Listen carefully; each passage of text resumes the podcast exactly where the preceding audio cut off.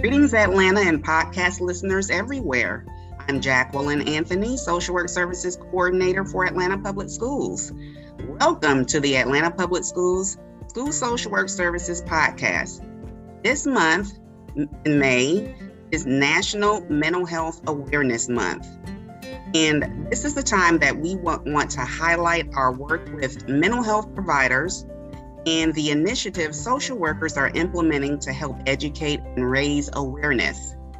So, I want to begin by thanking some very important people whose support and dedication to students make what we do as school social workers possible.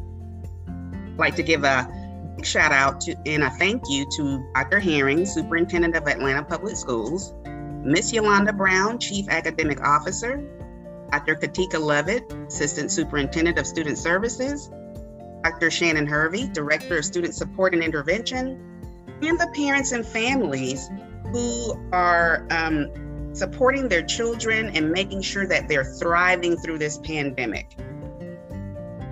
So, the other thing I want to make sure that I highlight is school social work services and supports are aligned to whole child framework, strives to meet comprehensive needs of our students, including social emotional, mental, behavioral well being of all students.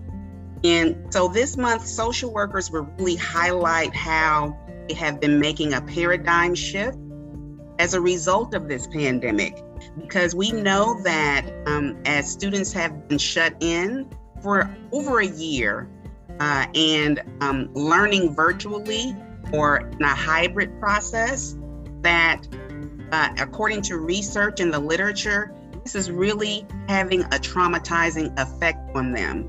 And that may show up in a, in a various ways. And so we wanted to highlight during Mental Health Awareness, National Mental Health Awareness Month, how social workers are partnering with mental health providers and uh, creating and developing initiatives as a result to support our students. So let's begin with our special guest, um, starting with school social worker Lisa Jameson. Well, thank you, Dr. Anthony, for that um, introduction. I'm excited to be here. I have the privilege of interviewing Lisa James. She is the Deputy Supervisor of School Based Programs with Family Ties. Before we get started, I just want to let you know that Family Ties is one of our district's mental health wraparound providers. Wraparound services provide a comprehensive, holistic, youth and family approach to mental health and behavior challenges. So, welcome, Lisa James, my namesake. Tell me a little bit about yourself and your role with Family Ties. Well, first off, thank you very much for the invite. I'm excited about having the opportunity to speak about Family Ties. So, first, Family Ties is a behavioral health agency that was started in 1994 by Mr. Hugo Mullins. Mr. Hugo Mullins is a social worker. He is not a counselor. All right. Pride in the fact that he is a social worker. He is an LCSW. And he started Family Ties at 94 as a way to work within the community to ensure that families stayed together. We started out as a contracted provider for the Department of Family and Children Services. And then in 2013, we segued over into school based services. Love that. Love that. So, if we were to narrow down the primary thrust of the agency, what would you tell our audience? Ooh, that's a great one. Family Ties believe that all families have an inherent ability to address any situation that they may face.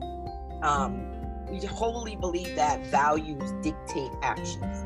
And our role is to help families identify and, in some cases, modify their values um, through change or modification um, in order for true behavioral change to take place. Nice, nice. I love that thrust.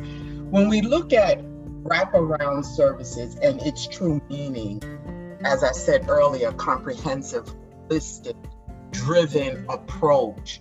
How is that manifested into the services that you provide for our families within APS? Well, first off, the important thing that I want to point out is that we do a lot of trauma work. We are a trauma based agency that uses evidence based trauma focused modalities. And I think that working within the school setting, we recognize that we are sometimes dealing with complex trauma. And it's important to take an approach that will best suit the student. So, besides the fact that we are a counseling agency, we are um, certified with the Department of Behavioral Health and Developmental Disabilities as a core agency, which is Medicaid funded mental health services for families within their community and homes. Um, in conjunction with that, there is the school based component, um, which specifically looks to identify um, and intervene within the school setting because obviously the school setting is the natural environment to make connections with students. And so, through our services with individual counseling, family counseling, small groups, crisis intervention, um, teacher support and training, um, parent events, student chats, we're able to create that holistic approach by presenting those services within the school setting and kind of balancing it by also providing in home services to students year round. Absolutely. You know, I know that firsthand because the role of the school social worker um, within APS is to make direct referrals. And not only to make the referrals, but to follow that referral all the way through. So I know firsthand the impact that your agency is having on our families in terms of family connection, coming into the school building, meeting with our students, collaborating with teachers. Um, it is more than um, a notion to really see that in in live experience. So I really appreciate the work that you do. Now I know recently you guys were, you meaning Family Ties, um, was awarded an APEX grant. Can you tell me a little more about that grant and its impact on the work that you are already doing with the district? Well, the APEX grant is a grant that's funded by the Georgia Department of Behavioral Health and Developmental Disability. And the basic concept behind APEX is APEX recognizes that schools that schools are a natural environment for identification and intervention and the whole purpose is they aim to reduce the number of youth with unmet mental health needs. One of the biggest challenges and barriers that we've faced as an agency is because we're a Medicaid funded agency and we primarily take students who have Medicaid. There are a lot of children who fall through the cracks, kids who are either underinsured or not insured. And so Apex kind of fills that gap to be able to provide services to students that we may not have been able to provide services to so that their needs are being met and they don't kind of fall through the cracks. I love that um, guardrail that the Apex grant provides. We look at initiatives that have been implemented through the grant, one of which I know in the North Cluster we did a chat to parents sessions, series of sessions, and I know you did that across the district. Can you share a little bit about um, the impact that that has had and your collaborative efforts with school social workers? So, as we all know, the pandemic has created a specific challenge um, to this type of community work. Um, the majority of our work over the last 10, 12 months since the pandemic hit. Has it been longer than that? I think it's been longer than that. Since the pandemic hit, has primarily been telehealth services. And so, what we were finding, we saw a couple of things that were happening with our students. We found that some of the students, as well as parents, just had screen fatigue. They were tired of being on the screen all the time and kind of doing this work, you know, all day and then having to participate in counseling services and it was very structured and and kids were just becoming overwhelmed so we were looking for different ways to one allow the students the opportunity to engage with themselves right with their peers because that component was missing since they were not in the school building the majority were not in the school building. So we decided to come up with this idea of creating these chats where students were able to just drop in. We picked specific topics. Students were able to drop in have little chats with their with their um, peers, have that interaction, make those connections, and talk about topics that were relevant to them. So we had topics such as my teacher get on my nerves or you know i'm so sick of putting my you know my, my camera on why is my mother you know my brother's pissing me off? Like we just created topics that we knew would relate to the students. We kind of polled some students and you know asked them hey what do you want to talk about? And it wasn't the traditional typical education based questions that they had. So we kind of met them where they are. And that's kind of what family ties does. You can't be holistic if you try and meet people from the 10th floor and they're residing on the third floor. You have to be able to adapt and meet them on the third floor and hopefully help them develop the skills to move to the 10th floor. So I think that that's what the chats did. It got them acclimated to the idea of a group setting.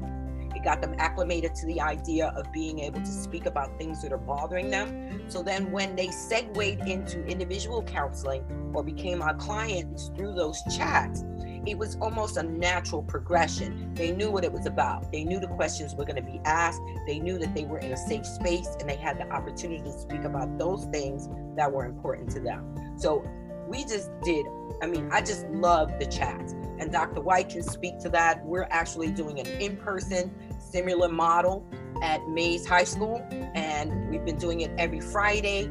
And the children, the, the teenagers are engaged. They are um, vocal they have opinions and it's just phenomenal to see because these are also the kids that have been identified as being you know some of the children that are having some challenges. So to see them interact and really open up is just this is why i do what i do. You know what lisa? I can hear the passion in your voice. I love you know the relatability meeting people where they are that's what makes wraparound comprehensive, holistic, relatable, right? And I really appreciate the work that you're doing. Let me ask you this How has the pandemic impacted services? So, all behavioral health agencies, when the pandemic first hit that March, we were given the green light from the Department of Behavioral Health and Developmental Disabilities to go ahead and um, implement telehealth services. And I have to say, in the beginning, telehealth services were a little bit of a challenge because it was something that was new. But in addition to that, we, we, we found ourselves facing barriers that we knew existed, but we weren't fully impacted by it. We had a lot of families that didn't have the basic tools in order to participate in telehealth services. So once we got through that barrier, and I have to say that the school system was, I mean, the, the school system was instrumental in ensuring that students had access to tablets and laptops and internet. And so it was a flurry to make sure the kids had the tools in order to do telehealth. Once we went to telehealth, it was a learning process because it's not something that we traditionally did. And it was not something that the children traditionally did. Initially, they were apprehensive, families were apprehensive. But now I find that families actually enjoy um, telehealth. They like the combination of, you know, person, face to face, and telehealth. But it has gotten to the point where it's almost beginning to be normalized that it's not that big of a deal to do virtual services. Obviously, I'm a proponent of face to face. There's nothing like walking into a family's home and getting that vibe and that pulse of what's going on as you're working with them versus through a screen. But as long as it's necessary, we'll, we will continue telehealth services and, you know, hope for the best. Continue to challenge ourselves to come up with new, creative, innovative, innovative ways to connect with the families via telehealth. Absolutely. You know, as we come to a close of our um, section today, I, I, I love what you've described. It's our ability to bounce back, that resiliency um, for us as practitioners, as well as for the family, and how that matched. And so I want to thank you so much for all that you do the collaboration between school social work and family ties and all the other wraparound providers. As school social workers, we own this work. Um, we are the point of contact in terms of um, referrals and following the cases all the way through, similar to a case management. So, in closing, I would like you to end our time together with what message of hope would you like to extend to family? I'm going to stick with our motto it's okay to ask for help. There's nobody on this planet that can do it by themselves. And it is okay to ask for help.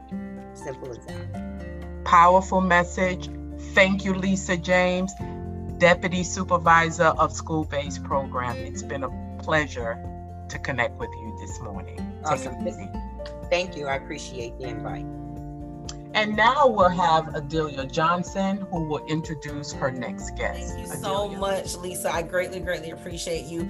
Um, thank you, Deborah Burden, for joining us today. Um, we have Deborah Burden, who is a therapist with Chris 180, um, and she will be speaking with us just about services um, that they provide and just how important um, that integration of mental health services within the school environment um, is.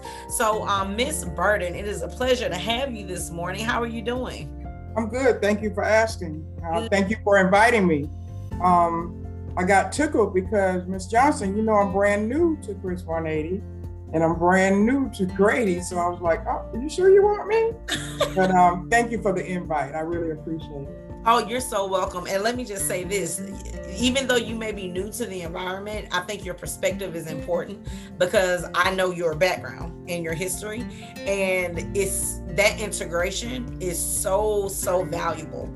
And so um, to have a fresh set of eyes, a fresh perspective, I think is is really, really, really important. So um, so with that being said, actually, can you tell us some uh, tell us about yourself and your role with Chris 180? And please do not forget the history that you shared with me. I think that's so important. I, I'm a retired deputy sheriff, and I went into the school system as a school resource officer. And while I was in the school system, um, I realized that the students didn't need policing; they needed counseling. And so, what ended up happening is, happening is I opened my own little counseling center um, as the resource officer in the school because the school counselors are overwhelmed with doing paperwork, etc. And so as a result of that, I totally changed my major and went into clinical mental health. Um, I've been with Chris 180 for um, two months now, and I am at Grady and um, Forest Hills and um, Cross Keys. So I have three schools um, that I divide my time between. And so, Ms. Johnson, when you say that, um, um, being in the school system as a school based therapist was like a natural fit to come into the school system. Um, when I thought about it, um, it's different with not being a whole lot of students in the school, but when the first day I was at Grady and the bell rang, I turned around and looked because I'm I'm waiting on this rush of students coming. And I was a little disappointed. I'm like, there's not enough people in here. But um, so that's a little bit about my background. Yeah. All right, wonderful. And and I think like you said that background is so critical um as far as integrating into the school system because we have students that have issues that are typically nothing more than a symptom of something larger. And so i definitely think that you bring the expertise and the um, and the uh, knowledge necessary um, to kind of help assess those situations. So can you tell us about chris 180 um, like when it was founded and just the purpose of um, of this awesome uh, program and agency? So chris 180 is 40 years old this year. Um, it started in 1981 and it was providing services for for uh, kids in foster care. And um, the emphasis has kind of transformed and changed to where um, Chris 180 started offering more services. It was known as Chris Kids um, when I was way back when I was still in law enforcement. And the name changed because people were thinking that Chris Kids only meant that the services were for kids but it's for adults, it's for families, it's for um, uh, fathers, mothers, single mothers, single fathers. So it's a whole wraparound of services. Uh, and so that was the reason for the name change, Chris 180, helping families make that uh, turnaround or uh, that transformation. I call it flipping the script. Yeah, I, I, like that because your your name definitely wants uh, or needs to be representative of the people that you're serving, and so I think that was a um that was a pretty smart move. And what is the primary thrust of of Chris 180? Um, it, it's so diverse. Um, I'm probably going to leave some things out. Um, Chris 180 has group homes. We have a drop-in center for um, for uh, teenagers and young adults to go to, and they can go and just hang out with people their own age. Um, we have families with housing. Um, there are, uh, it's, it's, just so many facets. They're near the counseling center. There are actually houses that house families that Chris 180 has put into the housing. Um, the LGBTQ community, um, Chris 180 has become very involved with that group. Um, we've come become very involved within the school system. I think right now we're in 60 plus schools. I'm not sure when it when Chris 180 went into the school system, but um, Atlanta, DeKalb, Clayton, and um, APS are now the, the school districts that we're in. That is awesome. And that's a great expansion and reach that is so necessary. You all are definitely trailblazing um, the work as it pertains to uh, that bridge from um, the school system and making sure that mental health is becoming a priority. So that's really, really wonderful. Um, so for you, what is the role of the social worker as it pertains to this work? And um, as far as follow up for services and things of that nature how important is that partnership with the social worker um, making sure that um, that you all are of course getting what you need and making sure that we're connecting families to proper resources for mental health? Social workers are the first go-to um, in my experience um, when sometimes families or students don't know who to reach out to and when they you know when they need something. And so the social worker is the first go-to. Um, i know when i started in my school system um, as a resource officer when i had a student that needed something my first thing was to go to the social worker. Okay i need an answer. We need some help. We need some resources. So that that relationship is very important um, because what you know or i don't know or what you don't know together, we as a team, we can figure this out. We, we can make it happen. And so that relationship is very important. The social worker, as you know, we had our first experience a couple of weeks ago um, when you call me, and you know, if we didn't have that relationship, that would have been a disconnect. So the social worker is the the eyes and the ears and and the the heart of what goes on in the school. Wow, that is so very very powerful, and and I thank you so much for um for acknowledging that. Um, because you're absolutely correct. Uh, and even with the work that we do, we can't do it alone. And it takes strong partnerships and it takes strong collaboration um, from, you know, for social workers to work with uh, a vast group of people to make sure that the child and the family gets what they need. And so, um, and yes, we did have our first experience, and I just want to say that I loved how it flowed. I loved how it um, worked out. I loved how the family's needs were met um, in that moment, and it was just a beautiful. Um, a beautiful example of collaboration of work between the social worker, the mental health agency, and that is how it is definitely supposed to be. Um, how would you say that the that the pandemic has impacted services for you all? As Miss Lisa said earlier, um, not I, I'm a face-to-face person. I want to I want the person to be in my presence, and I want to be in their presence.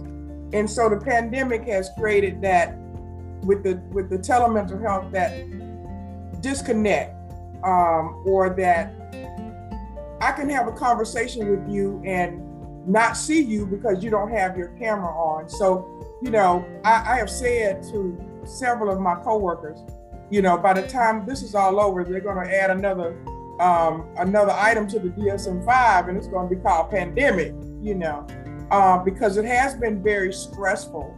We are social people, we are social beings. And so, you know, it, it has created a disconnect in being able to um, be in the presence of others or, you know, share with others or walk by someone. But I think that we, we've, so far, we're meeting the challenge. So far, we're meeting the challenge. Um, the organization that I came from, none of my clients wanted to do telehealth. They all of them wanted to be i want to be present you know?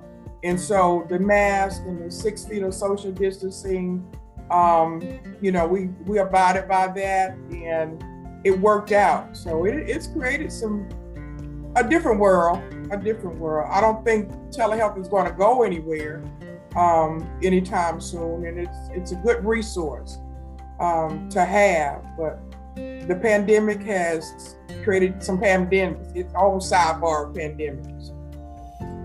Yeah, I, I, definitely agree. Um, I think there's been some some pros and cons uh, with this pandemic and just some of the things that issues you know that it's created. Um, but it definitely has also um, opened up a, a new um, avenue to, to reach students that may not necessarily be you know face to face type of people and they do better you know on, online. And so um, i think i definitely think that it meets the different and varying needs um, um, of the people that we serve. So um, in closing what message of hope would you like to extend to our atlanta public school families or anybody that may be listening um, at this particular time? One thing i want to say is we are all in this together Make no mistake about it, we are all in this together. Um, you have not because you ask not. It's imperative that when you need help, when you, even if you don't think you need help, ask a question, reach out, because there is hope um, for for healing, for transforming, for flipping the script. There is hope. So keep that hope and move forward. Wonderful, wonderful. Well, thank you so much for taking time out to speak with us today, Ms. Burden. It has been an absolute pleasure. Um, and again, everyone, this is Deborah Burden with Chris 180. Thank you so much. All right. Bye bye. You Take care. All right. Bye bye. All right. So at this particular time, I would like to introduce um, my wonderful, wonderful colleague, Miss Tyrion Randolph, um, and she will be interviewing her guest. Uh, Ms. Randolph, it's on you. Okay. Thank you so much, Ms. Johnson. Next, I would like to introduce the Clinical Director of Pathways Transition Program, Ms. Lee Gobble. Welcome, Ms. Gobble. Thank you. Thank you. Hello, hello. So, just to start us out, can you tell us a little bit about yourself and explain your specific role with the organization? Yes, ma'am. Uh, my name is Lee Gobble, and I'm the clinical director with Pathways Transition Programs. I am an LCSW, so I'm a social worker. I've been licensed longer than I care to admit, uh, almost 18 years. I've been with Pathways uh, for 15 of those 18 years. Um, I serve as clinical director. I also uh, am a school based mental health counselor to Mary Lin Elementary, and I've been doing that for five years. So that's my role. Gustavo, can you tell us a, um, more about when was Pathways founded? Is it a new organization, and have you guys been around for a while? Okay, we actually have been around for uh, 30 years. We celebrated our 30th anniversary in April. Uh, we start. We were founded uh, in 1991 by uh, Dr. Sunaina Jain. She is a clinical child psychologist. Uh, it's her practice. She's the owner. Um, Pathways grew from her private practice. Wow. So, yeah, 30 years this is actually hope for those who are in private practice to see what it could potentially expand to. That is wonderful. And I also like to go back and acknowledge the fact that she mentioned she is a clinical social worker. Woohoo! I have to acknowledge that. Can you tell us what? Say that again, Ms. I said I do love our field.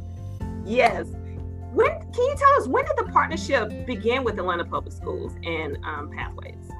Oh gosh. So I am going to say almost five years, maybe six years ago, uh, we entered into a partnership with APS schools. Uh, we are in primarily in the Grady cluster, um, but we've been with the Grady cluster for five years. Uh, and I can say that I've been at Mary Lin Elementary for five years. So, yes, five years, magic number.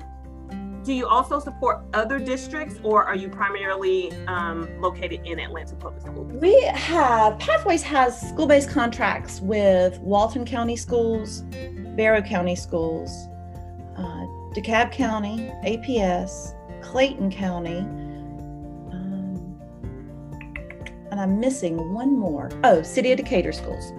So we have a number of contracts with um, various school districts. We have all we serve 50 to 60 schools throughout the metro area. Wonderful. Yeah. I have to just just make a quick plug. I'm a product of City Schools of Decatur. I just had to say that. great school district too. Sorry about that. no, no, no. They're a great school. yes. As far as the partnership with Atlanta Public Schools, you say that you started about five years ago. So that means that I was there at the very beginning. Five years ago, I had the pleasure of meeting one of your amazing clinicians, Miss, yes, Miss Annalie Craigmile. Oh yes, she's wonderful. She's she a- is my favorite favorite therapist.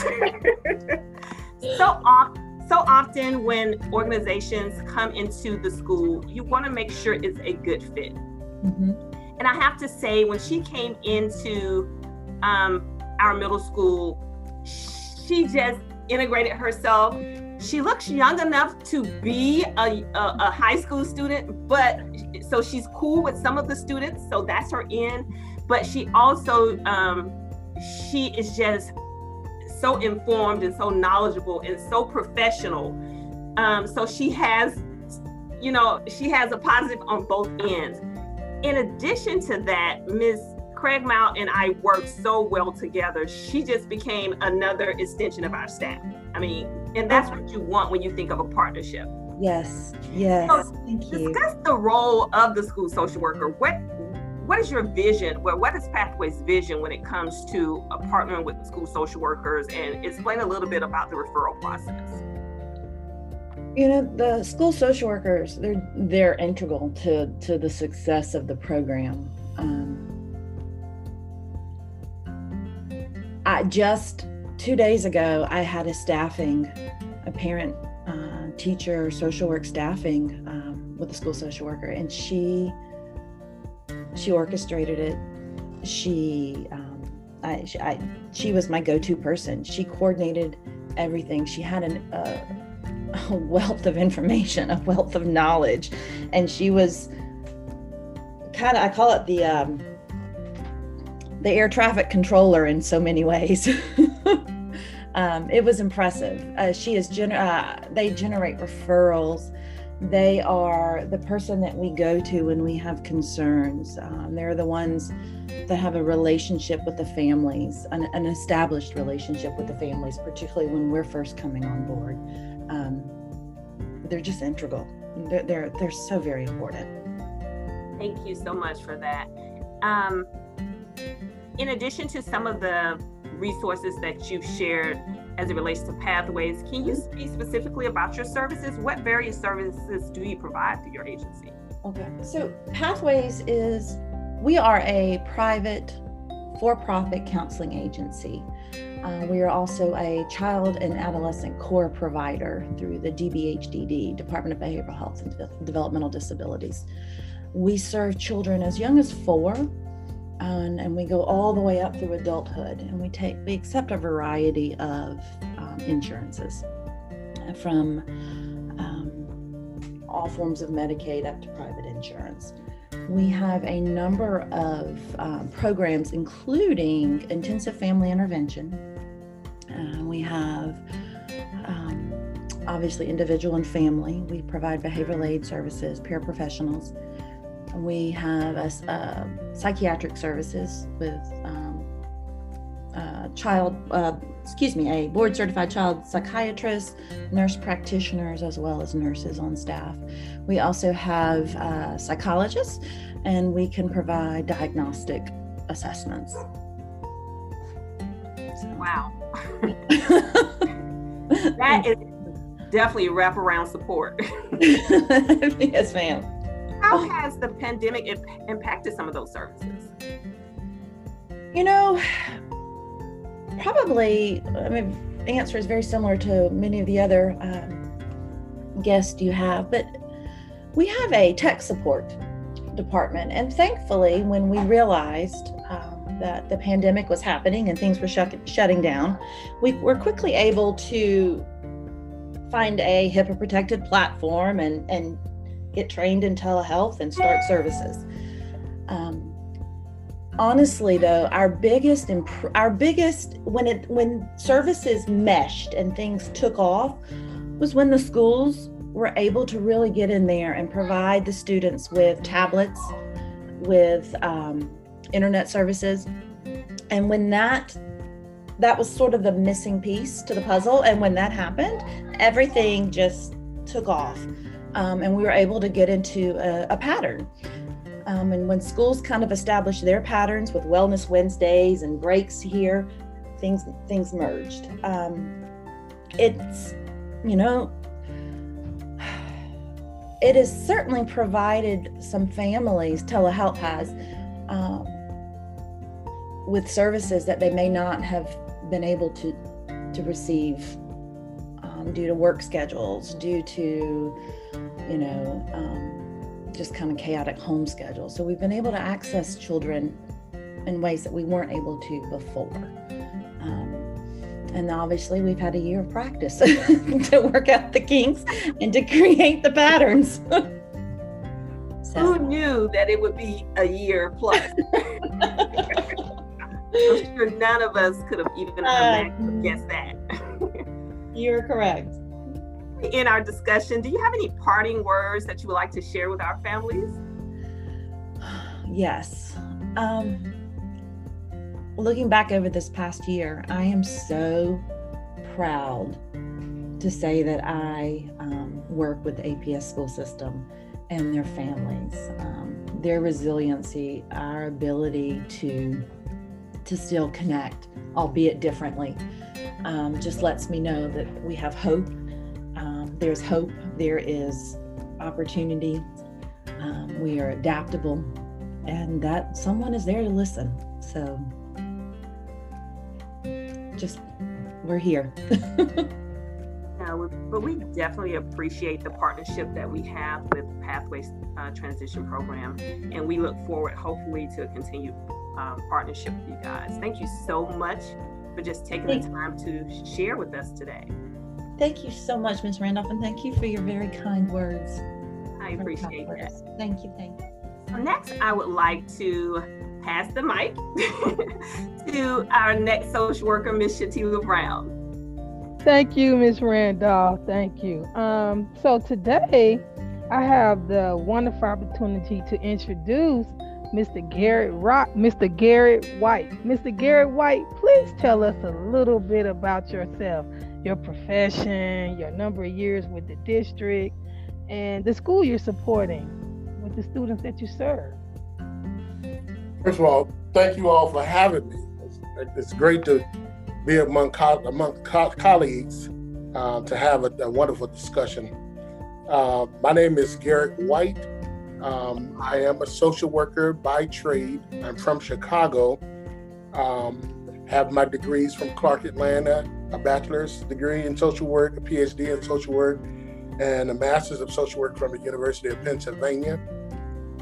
Um, a little bit about my background. I worked in mental health when I first started out as a program specialist, supervising counseling in a mental health facility, and then a senior social worker at Families First over a group home before coming to the Atlanta Public Schools. And since I've been in the Atlanta Public Schools, I've worked at, I know at least about 20 schools over the past 20 years, which is the number of years I've been working um, with the, the, district. And currently I'm supporting Mays High School, the great, amazing Benjamin Elias Mays um, High School. Um, a little bit about our students. I like to think of our students as scholars, scholars from different backgrounds, low income, moderate income, middle income, um, scholars who are high performers or low performers, but all of them are scholars. And it's our goal at Mays to kind of make sure that um, they buy into that scholarship so that they can accomplish what they can in high school for us to get their high school diploma. Amazing, amazing. A lot of uh, expertise there. I appreciate you sharing so much of you with us. Tell me a little bit about how has the pandemic, when you talk about your scholars at Mays, uh, affected your work? Like, how has this pandemic affected your work, affected the students? And as a school social worker, how has how, how have you had to make the paradigm shift to be able to support your students or your scholars and their families? Yeah, that's something. The pandemic. Um, first, I'll start with the students and our families because that's what we're here for. Yeah. Um, those uh, the pandemic actually, I think, affected them a great deal. Um, you know, in the negative perspective, it, they had to make some changes uh, in their lives and adapt in a way that some adults have not done, and it's difficult for adults to do. And so, our students, you know, going online spending six, seven hours uh, online, going to school and after school, completing homework assignments, still on the computer. Um, school is often a safe haven for many of our young people, and so having to be at home and uh, for some of our students in abusive situations, um, we know that that affected them um, in a negative way emotionally, and for some physically. And so a lot of our children, you know, were traumatized during this particular period because they did not have um, school school social workers or counselors uh, to kind of uh, you know partner with to keep them safe. I'll say.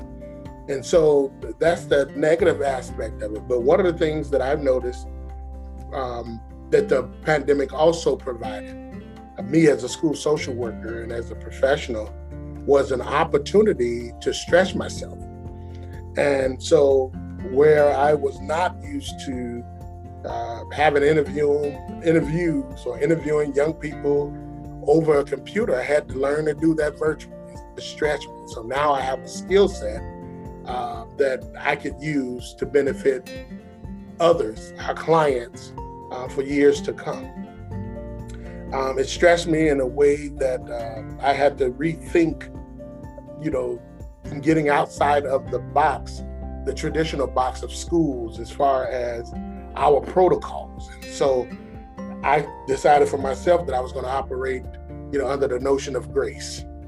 That that was more important for me and for our families than um, the regular protocol of school and court and different things of that nature. I was more concerned about the human being. So that was a paradigm shift that I had to make for myself um, in order for my own sanity and to help uh, others, you know, maintain their own sanity, uh, you know, from the the, the the, the chaos that can exist institutionally in the school setting. And as a school social worker, I can definitely relate to everything that you just said.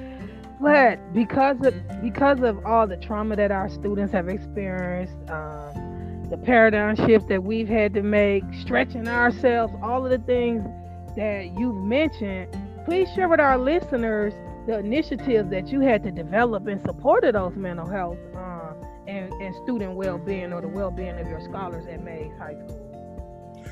Uh, well, one of the um, initiatives that I'm, I'm, going to implement at Mays High School is um, Speak Life. It's a training initiative, uh, school-wide training initiative. And so, what I've noticed in just looking at human development, development, and how we communicate, um, we can either help to build each other up or tear each other down.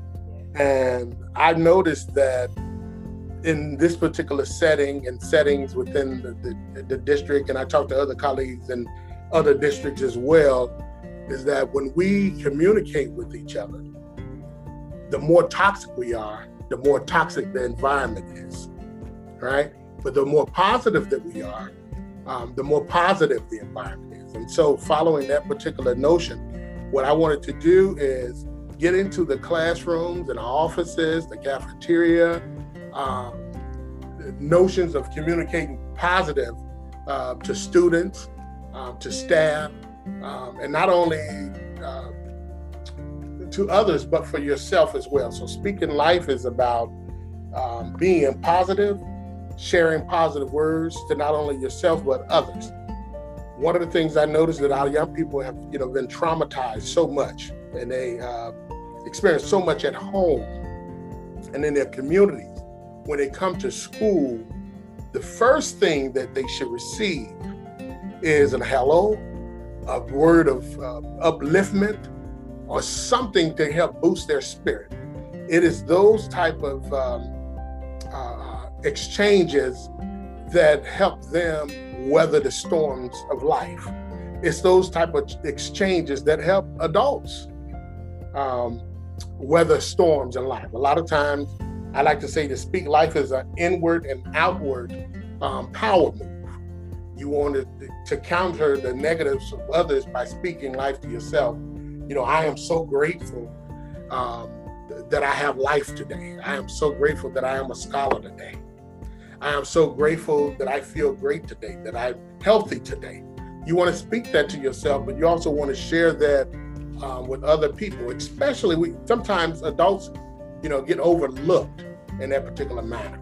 And so if we don't view uh, others as human beings, you know, we're, we are more prone to speaking negative to them. And so when we have teachers who are there to support young people, um, receiving the negative, we forget that adults can also be traumatized and harmed. And so they deserve a word too. And so this particular program um, is set up so that not only students, but the staff can also benefit by creating a culture of positivity, um, by speaking um, positive words to each other and learning how not to um, engage in ongoing negative uh, exchanges, you know, spoken exchanges with other people, because we know that whatever we focus on in our world, it grows in our world, whether it's positive or negative.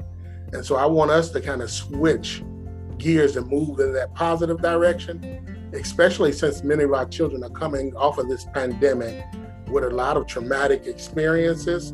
Um, and, and so we just want to be prepared to make sure that we are feeding their souls with the, um, the good stuff, the soul food from the lips, as I would like to um, call it, instead of the negative stuff that represents death. It sounds like it's such a supportive, very supportive environment, especially when you talk about not just the students, but also the adults that work with the students. So it just sounds like a circle of support uh, with this Speak Life initiative. And I definitely would love to learn more about it, you know, read up on it myself. But um, the scholars at your school are, are very fortunate to have someone like you. And when I think about that, what message of hope because it sounds like Speak Life is all about that. But what message of hope would you like to extend to families? Um, I'll share with uh, our families um, this one thing. We all go through those valley experiences of life, those lows of life, whether it's with homelessness, whether it's with child abuse or neglect, um, being poor, not having access to certain things. We all kind of experience that, right?